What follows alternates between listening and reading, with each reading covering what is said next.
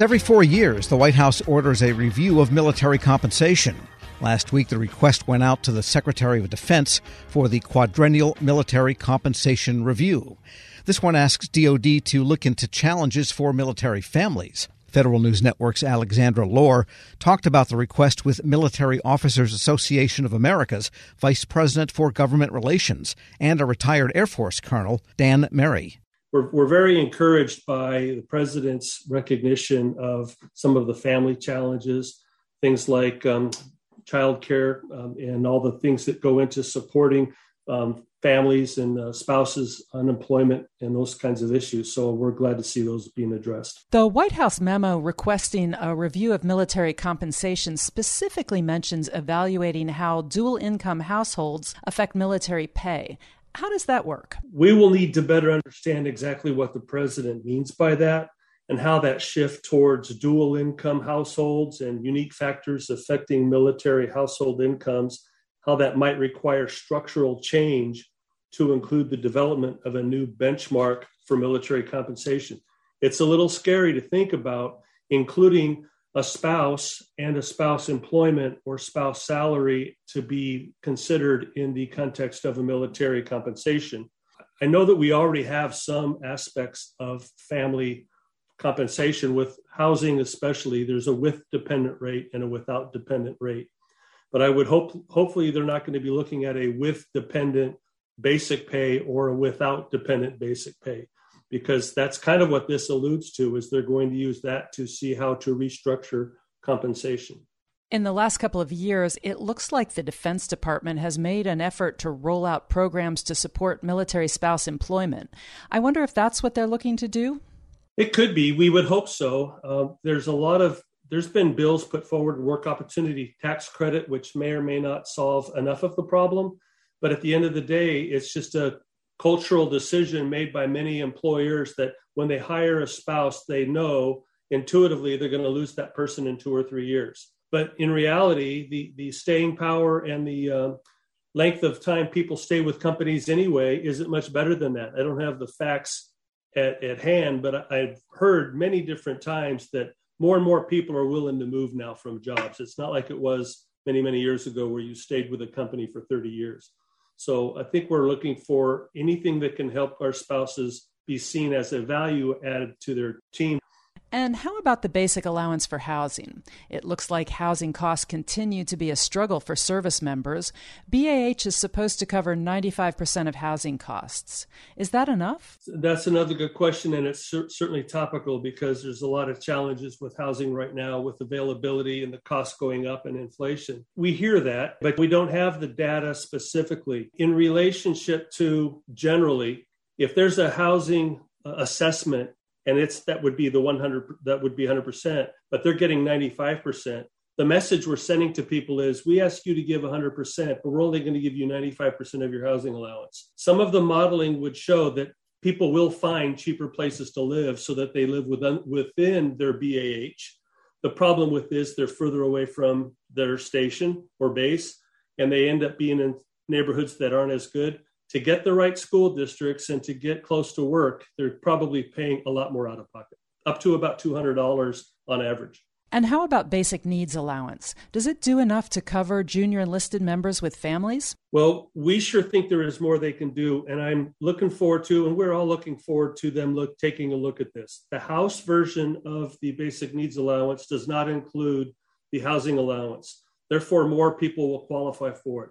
The Senate wants to make sure that it does include BAH, which would reduce the eligibility and cost less for the government, but it might be missing quite a few of those people who are still food insecure.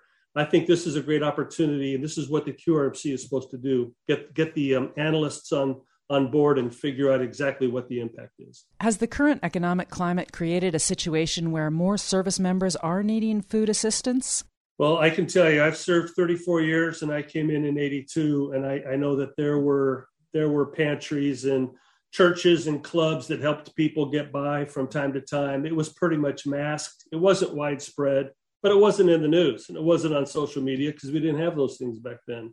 But you get a picture of a couple of soldiers getting out of their car and walking into the pantry to walk out with boxes of food to take back to their families, that just leaves an indelible in, um, image for a lot of people. Can you give me an example of how a service member might end up in that food insecure profile? Generally speaking, they'll be younger, junior enlisted. And believe it or not, we have junior enlisted people who have three or four kids. And so by the time you take all that into account, or even just with two kids for an E3, and it's kind of when we ask people to join the military, they might be a little bit older. They might be 25. They might have two kids, um, and they want to come in and serve. They want they want health care. They want security. And at the end of the day, that might be a little bit too much for them. Let's talk a little bit about the relationship between compensation and retention. How does that play out? Right, you know they're related. Right now, retention is is basically okay, uh, but it but it could be it could be worse if we keep getting less and less of the recruits because now the people on station are doing less, are doing more with less people, of course, for help. I think the the biggest impact they could make in a negative way would be to tweak the pay table, and they're talking about adjusting the pay table. If they put more money up front to try to encourage people to come in, the people at the middle or the senior ranks are going to see that as a shift of money to the front at their expense and that might be right at the decision point where someone's thinking about their eight or ninth year ten, uh, tenure that they may not stay. They may um, that might encourage people to get out.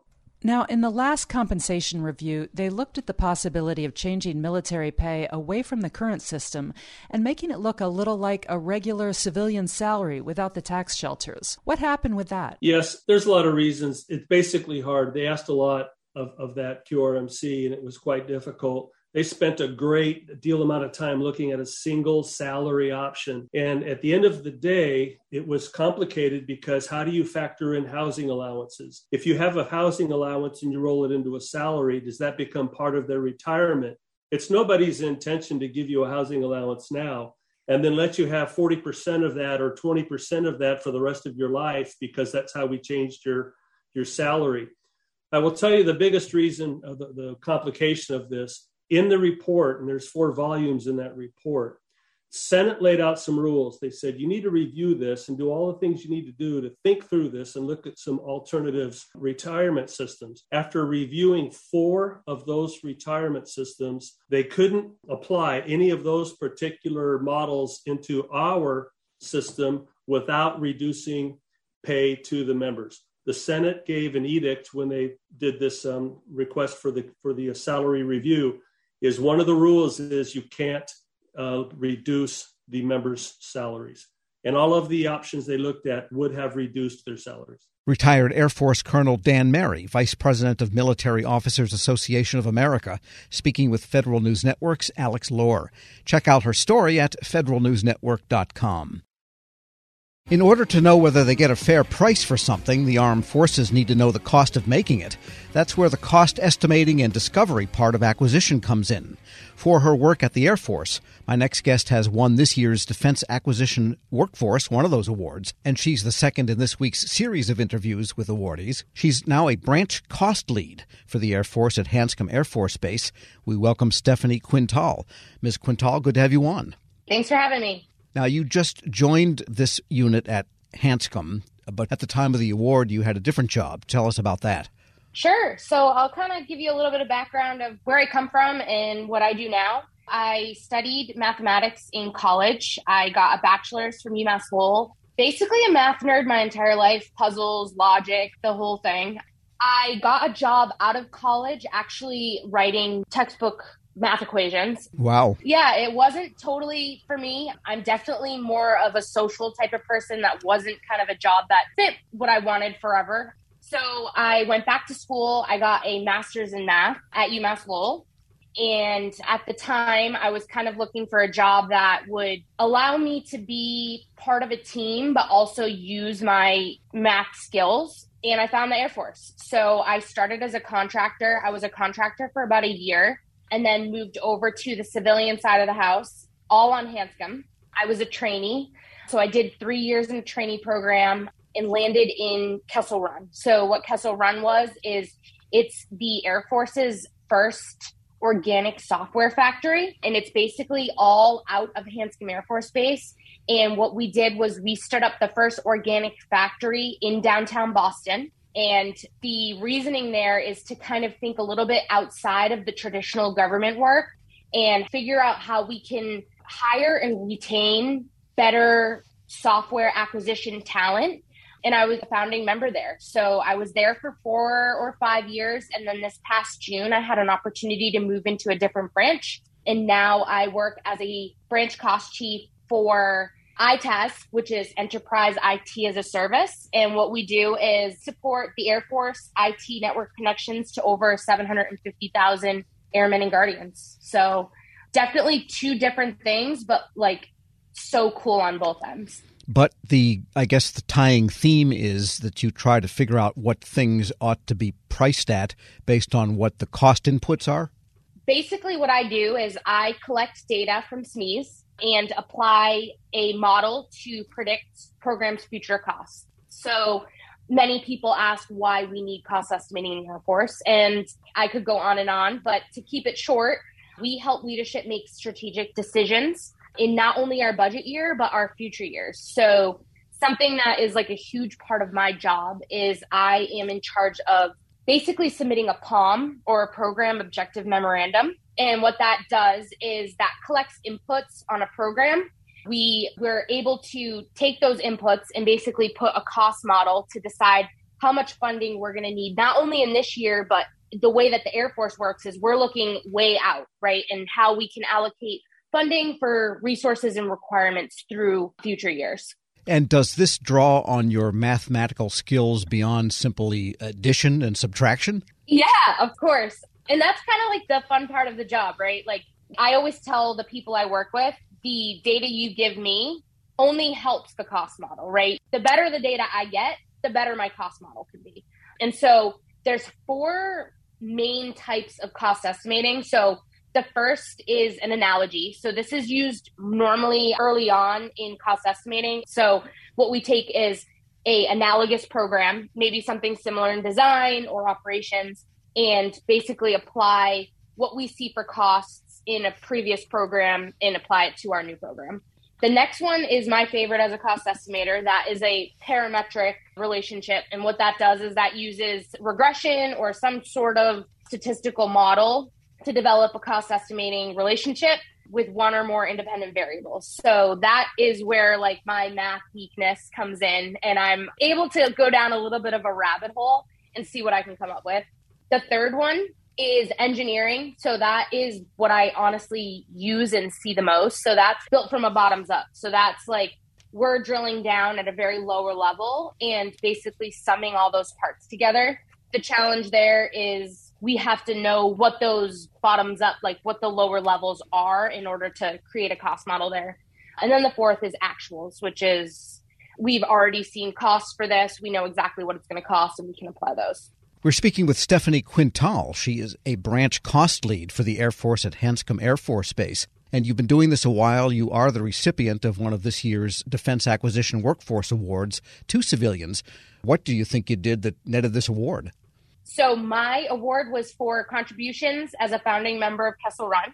The Kessel Run mission is to deliver war-winning software our airmen love and kind of think a little bit outside of the box to how we can be better at developing software for the Air Force. So what I did was provided a strategic vision for over $2 billion of requirements across three product lines for Kessel Run had a ton of cost estimating updates and enabled several dozen contract awards for 75 external and internal teams supporting over 10,000 users for the Air Force. So that was basically then a matter of labor cost input? Sure, yeah. Uh, mostly labor cost input. The challenge there is when you don't know what you're estimating, it's really hard to estimate, right? You don't you don't know what you're buying, so you don't know what it's going to cost. So what we did is as we stood up teams in Kessel Run, I basically tracked all the manning requirements. So as people were coming in and falling off these small internal and external teams, I was tracking how many people were working those teams and what that skill mix looked like. So, for example, let's say product A needs a program manager, two developmental engineers, and a designer. And that lasts for eight weeks. But after eight weeks, maybe the product is at some point where an engineer may be able to fall off, right? So, kind of tracking what that manning looks like over time and developing a cost model for a ramp up, a steady state, and a ramp down, and what those labor rates look like, how many people are on each team allows for a better cost model for a, a dev team and how much that costs. So, which method was that of the four then? Would that be engineering? Sure, yeah, that's engineering. You're ready to be a cost estimator. well, I've been hearing and writing about this stuff for 30 years, but I'm not sure I could actually do it myself. But is there anything that you learned, say, in cost estimation and ultimately price evaluation of software development? And I imagine this was Agile and all of this, it was Kessel Run. Does that apply to hardware or other services? Yeah, it's more so like the forward thinking, I think, is the best thing I've learned is just thinking outside of the box and kind of knowing that maybe you don't know what you don't know. And I think that's important, but thinking outside of the box and figuring a way to estimate things and, you know, leaning on other people that might be better, leaning on other cost estimators that might know more is super helpful. I know we've had a ton of people reach out to Kessel Run, mostly in the cost estimating, and just asking, hey, how did you do this? How did you estimate a dev team? Do you really know what you're estimating? Things like that, and being able to help each other because sharing knowledge across branches is so valuable. Now, you look like one of those younger or earlier career people that agencies across the government say they want. Certainly, you've got the enthusiasm and knowledge for this. What's your long term goal here? My long term goal is to keep providing what I can to the Air Force in terms of cost estimating knowledge and expertise. I love working with trainees. I love mentoring people. That's kind of one of my favorite parts of my job is having someone who might be new to the Air Force but has a fire for math and I'm like, you know, like that was me. So anything I can transfer to other people, I love to help out.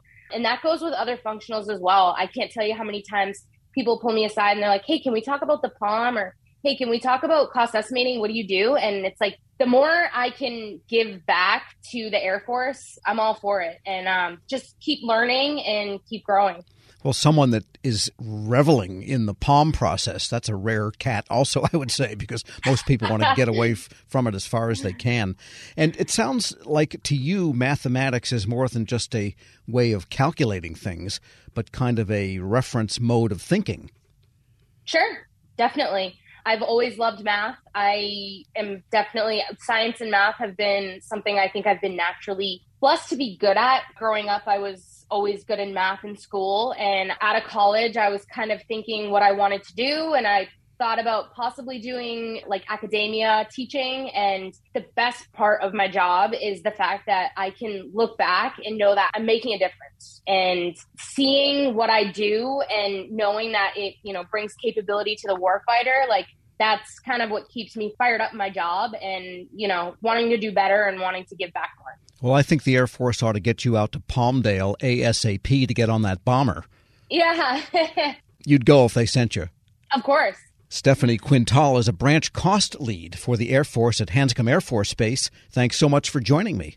Thank you so much for your time. And she's also a recipient of a Defense Acquisition Workforce Award this year. We'll post this interview at federalnewsnetwork.com slash Federal Drive. Tomorrow we'll speak with another Hanscom civilian who's the go-to guy for software acquisition. Hear the Federal Drive on demand. Subscribe wherever you get your shows. The House Select Committee on the Modernization of Congress went out of business with the conclusion of the 117th Congress. But the committee's long list of recommendations will continue under a new subcommittee. The former Select Committee Chair, Washington Democrat Derek Kilmer, discussed this in a Q&A with Chamber of Commerce Executive Vice President Tom Quaadman at a chamber event last Friday in Washington. About every 20 or 30 years or so, Congress realizes things aren't working the way they ought to, and they create a committee to do something about it. Uh, the most recent iteration was called the Select Committee on the Modernization of Congress, which makes us sound like we were the IT help desk, uh, but we were nicknamed the Fix Congress Committee. Uh, and our mission, simply put, was to make Congress work better for the American people. Uh, in that regard, we looked at a number of issues. How does Congress as an institution recruit, retain, and have more diverse staff? How does Congress have more civil, uh, have a more civil and collaborative culture? How do we deal with issues like schedule and calendar? And among the issues we looked at that I know is germane to today's summit is how does Congress use technology? As his high tech wireless microphone faltered, Kilmer said Congress has been described as an 18th century institution using 20th century technology to solve 21st century problems. Kilmer said a number of the committee's 202 recommendations focused on Congress's technology base. Asked for an example, Kilmer said One of the challenges Congress faces is that members of Congress, on average, sit on 5.4 committees and subcommittees. If you look at uh, pre pandemic, back in 2019, Congress was in session for 57 full days and 58 travel days. By and large, all of your committee meetings are packed into those full days. And unfortunately, currently, there is no system to deconflict that schedule, which is why, if you're watching C SPAN, first, you have too much time on your hands. But if you're watching C SPAN and you notice that there's not people in their committee, it's not that they're blowing off work, it's that they're probably in three or four other committees at the same time. So, one of our recommendations was if you want Congress to function, you need to have the committees function, which means members need to be able to be in committee for something other than showing up right before it's their time to speak, giving a five minute speech, and then piecing out.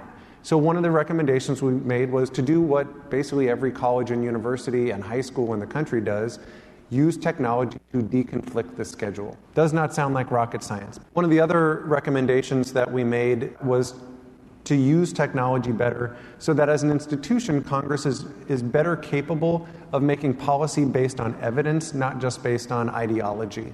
Uh, we recommended establishing a new commission on evidence based policymaking within the legislative branch that is, you know, having the institution onboard things like data, data analytics so that the institution can make better decisions for the American people, uh, I think is really, uh, uh, is really very important. Kilmer also cited the topic of constituent help. Local voters come to a member of Congress with, say, a problem with Veterans Affairs or Social Security. The member reaches out to an agency and perhaps gets a matter resolved. So, what you have is, in essence, 435 independent contractors getting their own individualized data from their constituents, but there is no use of technology to aggregate that data to say, hey, wait a minute, turns out this issue with the VA in Kilmer's office was also a problem with the VA that 50 other offices got calls about. Hey, that is a systemic problem. Let's go solve that as a policy problem, not just as a casework problem. So, one of our recommendations was to use technology to aggregate casework data so that we can actually solve some of the problems facing our constituents, whether it be with the VA, with immigration, with the IRS, or any other federal agency. We made recommendations also about how Congress as an institution onboards technological innovation. We've proposed the establishment, and they've just stood it up, of a congressional digital service to actually look at how Congress onboards new innovation. I was a member of Congress. I was a new member who came in in January of 2013. I was, upon my swearing in, handed a pager I am not quite sure what to do with it. You know, the institution needs to be more modern. That's not just about how we communicate with ourselves or are communicated with, but it also gets at how we communicate with our constituents, how we solve problems for our constituents. And so a number of the recommendations that we made in the technological space really focused there. Beyond that, outside of the technology realm, some of the most important recommendations, and I really give credit to the Chamber because it was outspoken in the importance of helping to build the capacity of the institution. It is hard for Congress to solve big problems for the American people if it has self lobotomized. You've seen things like the elimination of the uh, Office of Technology Assessment back in the 90s. You've seen things like the constant erosion of funding for committee staff. And as a consequence, the institution has a generally the turnover the average uh, staff member has a tenure of under three years it is hard for the institution to develop its brains to solve big problems in part because once you get someone who's smart enough to solve a problem they get hired away and so, a lot of the recommendations we made, and I really appreciated the Chamber's engagement on this, we're really trying to build up the brain power of Congress as an institution so that it can solve problems. We're in a new Congress, right? So, this Congress has not reauthorized this select committee. You have 202 bipartisan recommendations that did come out of the select committee. How do you see that work moving forward, or do, or do you even see it moving forward? Yeah, this is actually a good news story. At the end of the last Congress, our select committee as it was expiring, made two recommendations.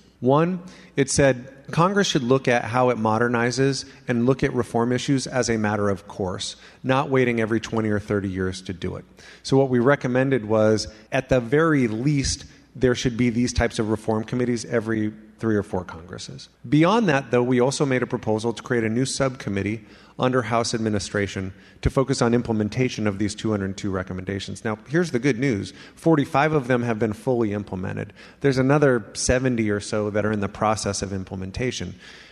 But it requires paying attention to that, right? The, you know, Congress is a slow moving machine, and having at least some folks were assigned the task of putting eyes on the implementation, I think is really important. To the credit of the new majority, they took that recommendation and ran with it. So a new committee, a new subcommittee under House Admin has been established, focused on congressional modernization. It's going to be chaired uh, by Stephanie Bice from Oklahoma. I will serve as its ranking member.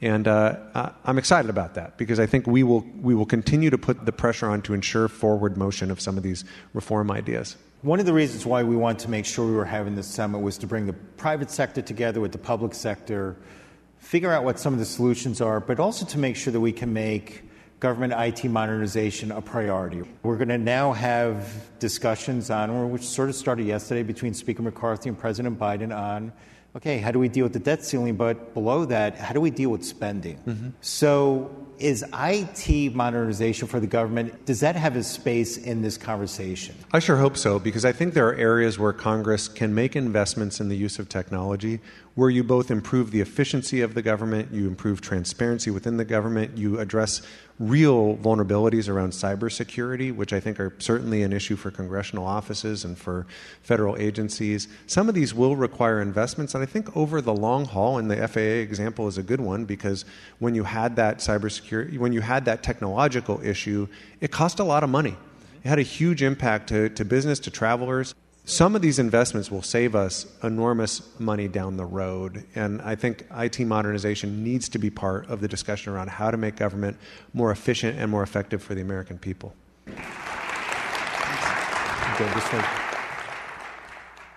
Washington Congressman Derek Kilmer, formerly chairman of the Select Committee on the Modernization of Congress, now ranking member of a new subcommittee on the House Committee on Administration, speaking at a U.S. Chamber of Commerce conference in Washington. We'll post this interview at federalnewsnetwork.com slash Federal Drive. Hear the Federal Drive on demand. Subscribe wherever you get your podcasts.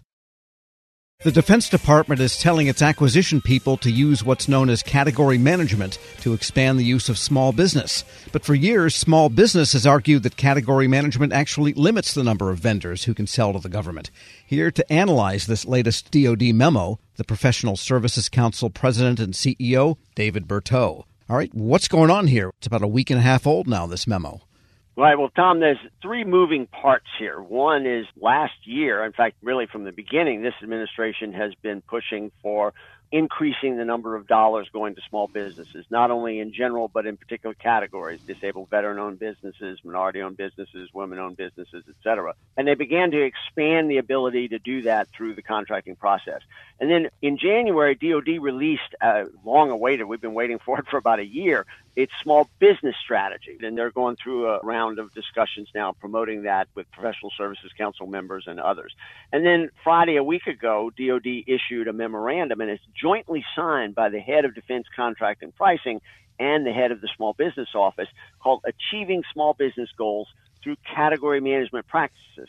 That's a pretty innocuous sounding subject line. But what it seems to be doing is to say you can get credit for tier two spend under management dollars that typically is your category management goals, you can get credit for small business contracts that aren't even issued under a category management best in class contract.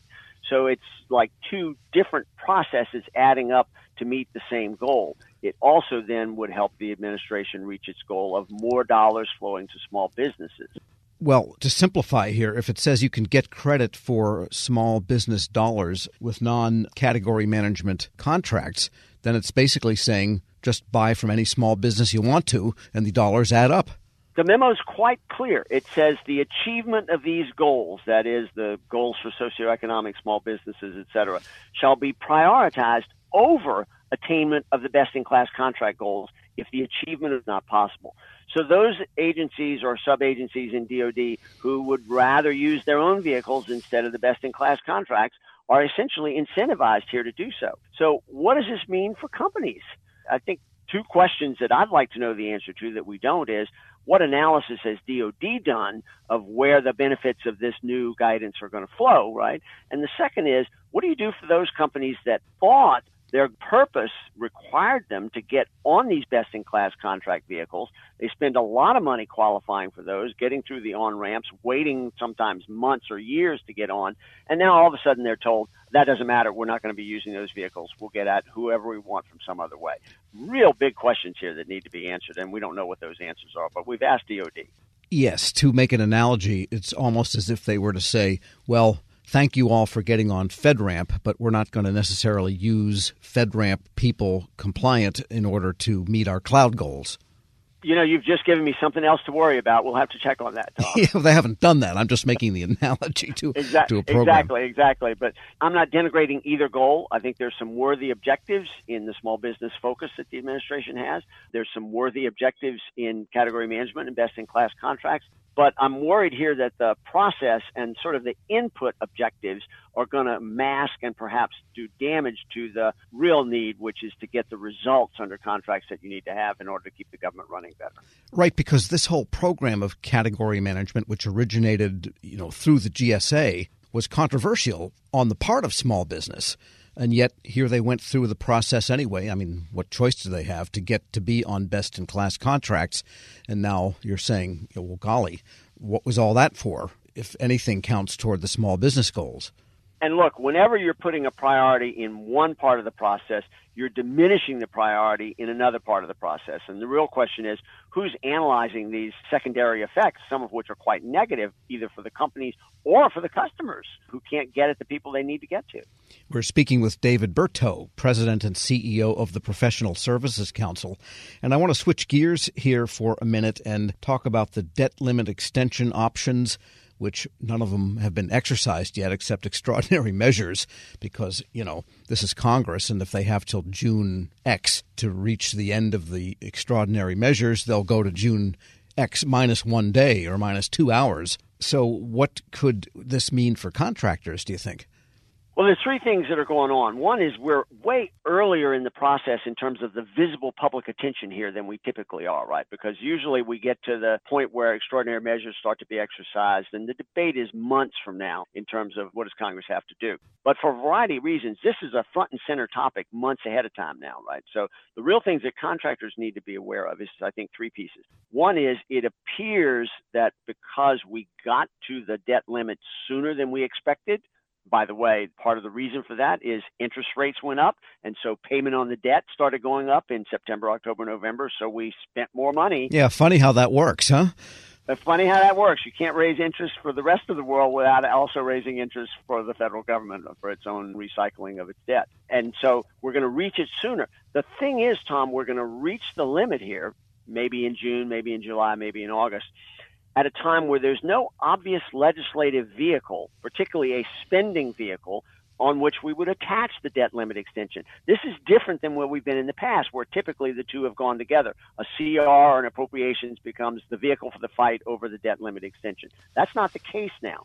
So one of the things that we're watching for is will Congress actually try to take an action to reconnect those two? That is, reconnect the debt limit extension to the CR, which would be the next logical budget document that we have coming forward that has actual appropriations associated. That's not until September. So that would require a short term extension of the debt limit until then. It seems like the whole world is addicted to these large bills that have to be passed as magnets for all the shavings of everything else that the government has to do. Whatever happened to legislation with a single purpose? This bill uh, hereby increases the debt limit, and it's one page we could certainly do that, and I, you know, there may be something that comes out of this. The battle lines that have been drawn, of course, are pretty far apart. The House Republicans are saying we're not going to vote for anything unless there's significant spending cuts. They've talked about 130 billion dollars. That's pretty significant.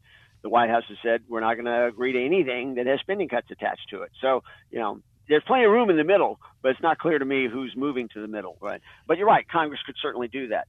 Typically, these fights are tougher in a divided Congress, right? It's a little easier when the same party is the majority in both houses of Congress and the White House. It's much tougher when they're divided. And Tom, we've had a divided Congress now for 30 years out of the last 42. So it's not as if we shouldn't know what to do here. The real question, though, is are we going to tie this to a potential government shutdown, which has happened a couple times in the past and certainly could happen again here. And when would that occur? Probably not until October 1st. All right. Well, then it's really then in Congress's court only at this point. But we don't know then if somehow the extraordinary measures would end and the Treasury has to issue new debt to cover the old debt how they would allocate payments. That's really unknown, whether contract obligations, employee pension refreshment, or employee salary payment. I mean, all of these things have to be balanced. Well, it's it's 12 years ago now, back in 2011, right, when we first wrestled with that question most openly, and Treasury concluded, and plenty of experts agreed with him. I'm certainly not one of them. That it's impossible to prioritize. It's not only impossible to set the priorities; it's probably difficult to actually execute them. It's not like we issue paper checks to everything where the money goes these days. So much of this is automated and electronic that it's going to be very, very difficult to manage. We've never defaulted uh, and nobody wants to go there. But boy, it's going to be a tricky mess to get there, and we're stuck in the middle of this. Well, electronic or paper check, it's all funny money. Well, we are always borrowing from the future to pay the bills due today from the commitments that were made. You know, one of the other things that was clearly in play before was the idea of a commission. Senator Joe Manchin has mentioned we could do that again. There was the Rivlin Domenici Commission, there was the Simpson sure. Bowles Commission. They both came up with good ideas, but none of that was implemented. It's a much bigger problem now than it was in 2011. Wasn't it Prince Metternich that said that crowns rest not on royal heads but on debt? Well, I, I haven't recalled that, but uh, I'll have to go back to my early political science uh, assessment. But meanwhile, you know, for contractors, so you go back to 2011 and 2013. Sure. Ultimately, the impact was a sequestration, right? And there's plenty of data. We did uh, analysis there, and, and PSC members know this. Contractors ended up paying about 80% of the impact of that sequestration cost. So in the end, what we have to worry about is what's the impact on the dollars that keep our companies in business and keep the government operating. Or maybe it was Sherman Yellen. David Berteau is president and CEO of the Professional Services Council. As always, thanks so much. Thank you, Tom. And we'll post this interview at federalnewsnetwork.com slash Federal Drive. Subscribe to the Federal Drive wherever you get your podcasts. Throughout the federal technology community, if you listen closely, you may have heard tiny celebrations combined with an undercurrent of dread. This is because the House reconstituted the Oversight and Accountability Subcommittee on Federal IT, Cybersecurity, and Government Innovation. In his weekly reporter's notebook, executive editor Jason Miller writes about why agency CIOs, contractors, and anybody else connected to federal technology are having this emotional swing.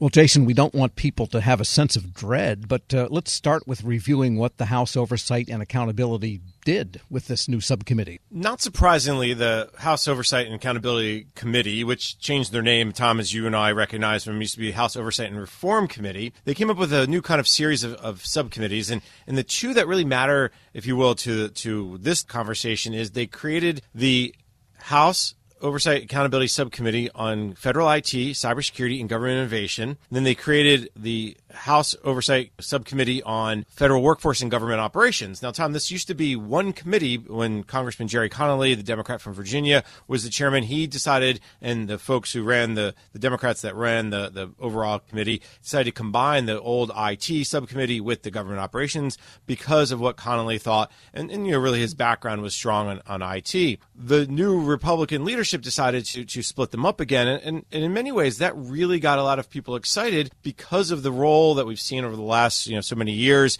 of, of, of technology, of the ever changing cyber threat landscape, that having a subcommittee really focused on these areas. A lot of folks I talked to, including former staff members like Julie Dunne, she's the former staff director and senior counsel for the Oversight Committee's Government Operations Subcommittee from 2017 to 2019. She really said this is a good thing. This is a really positive step, giving all the challenges that agencies face. Well, there's definitely more than one way to skin a cat, but what do we know about the chair of this new subcommittee? Well, the subcommittee chairwoman is Nancy Mace, the Republican from South Carolina. And what's interesting about her is it's maybe a little bit of a surprise that she was chosen. Again, not because she's qualified or not qualified, but because she's not a name that we saw a lot of previous years. She was not someone who stood up and yelled and screamed and, and threw stuff at, at people at the at the uh, people who testified or anything like that. But quietly, and, and this is what folks like Mike Hettinger, again another former staff director for the for the Oversight and Government Reform Committee, said she worked with on a bipartisan basis on a number of bills, including one called the Quantum Computing Cybersecurity Preparedness Act. She co-sponsored that with uh, Representative Ro Khanna from California. She also worked on the Federal Cybersecurity Rotational Workforce Program Act. Again, that got passed in May 2022. And, and, again, another example of bipartisan technology focused over previous work. But Tom, if you dig a little deeper, which is you know that's what I try to do, uh, there's not a lot of other examples of her in the in this technology, if you will, cybersecurity world. A couple things I found. She did co-sponsor the uh, or was the original co-sponsors of the Veterans Cybersecurity Risk Awareness Act. This basically tells uh, VA to do a better job of educating veterans about what cyber risks around disinformation, identity theft scans, and fraud that they actually face. Another one that kind of falls in this area is the Whistleblower Protection Improvement Act of 2021. Again, would have modified certain whistleblower protections for federal employees, including with respect to petitions to Congress and, and protecting the whistleblower identity and protected disclosures. Sure. And then finally, Tom, one other one I found was interesting called the Alert Act. This is the All Economic Regulations Are Transparent Act of 2021. Again, this requires agencies and OIRA to really propose kind of what's the impact, the legal basis for the rule, uh, to really and, and, review these rules on a more periodic basis based on the potential or real significant and economic impact. All right, so she hasn't been maybe as immersed daily in this for the past 15 years the way Jerry Connolly has, but it sounds like she is aware of some of the issues. What's the reaction around the community to uh, to Representative Mace? I, I spoke with several different people, former staff members, of course, and those folks say almost positively across the board, "Hey, it's great to bring this new subcommittee back, given the importance of the uh, issues like like cybersecurity and the risk around it, and the need to promote IT modernization, innovation across government." Again, and and then having Congressman Connolly still as the ranking member, you know, Tom, a lot of people thought Connolly may sh- stay with government operations and the federal workforce as his subcommittee as the ranking member there. So maybe I wouldn't say it a big surprise, but maybe a pleasant surprise that Connolly decided to stick with this other uh, subcommittee. The, the, other folks to talk about, we know what Chairman Connolly was focused on when he was chairman: data centers and cloud and Federal IT Acquisition Reform Act. So it's good to see you know Congresswoman Mace come in, and, and it would be interesting to see what she is interested in. So I think there's a lot of interest to see about what some of those focus areas are. I did reach out to her staff several times and did not hear anything back. It may just be a bit too early. They may not kind of have all their plans in place yet. So I'll, I'll be interested to see how we learn more over the next uh, couple weeks. Well, this is one of those times when the longevity of the committee staff can really come into play. That's where a lot of the expertise lies. I heard uh, Representative Kilmer from Washington, who used to head up the Select Committee on the Modernization of Congress, which has sunsetted, that the average tenure of a congressional staff member is only three years, about the same as an average professional football player. So a lot of, you know, knowledge goes out the door when those people leave. We'll hear from Representative Kilmer coming up next, actually. And what about this other subcommittee, the one focused on government operations and federal workforce?